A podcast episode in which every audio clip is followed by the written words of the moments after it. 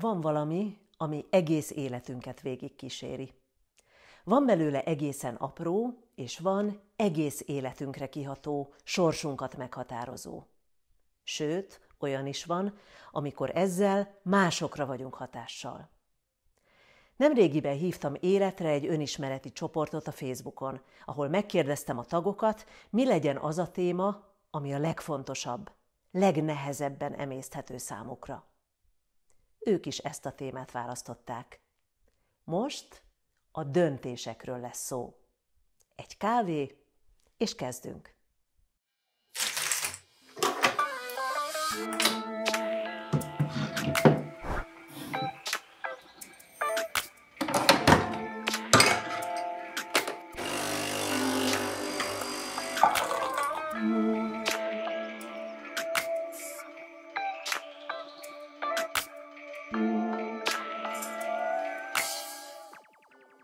A döntések átszövik az életünket.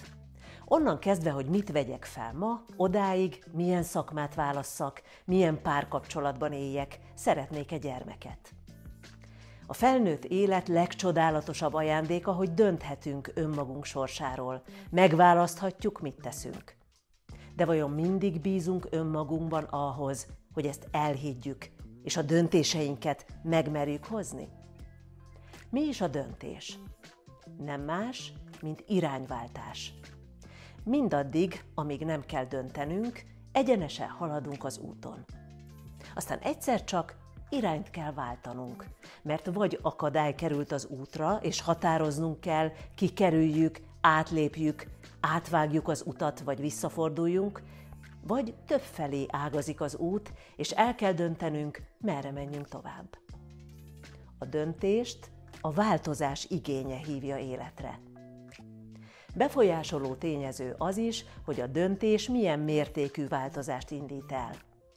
Más az, ha az úton csak egy kavicsot kell elrugnunk, vagy ha lezárták az utat, és kilométereket kell kerülni a továbblépéshez.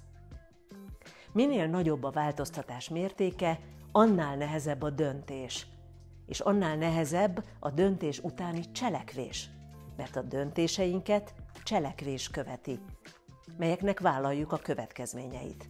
Ez a felnőttség egyik definíciója. A leggyakoribb kérdés a döntésekkel kapcsolatban az, hogy miből döntsünk, fejből vagy szívből, az eszünkre vagy az érzéseinkre hallgassunk. Sok helyen olvassuk, halljuk, hogy fejből döntsünk. Ebben van igazság, mert a fejünk, szívünk kettőségében a fejünk felelős a döntésekért. Én mégis inkább úgy fogalmaznék, tudatosan döntsünk. A tudatosságban több minden benne van. Elsősorban az önismeretünk.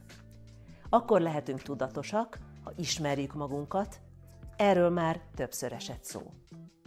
Ha ismerjük magunkat, akkor össze tudjuk gyűjteni a tapasztalatainkat, melyik ponton szoktunk eltévedni, elcsúszni.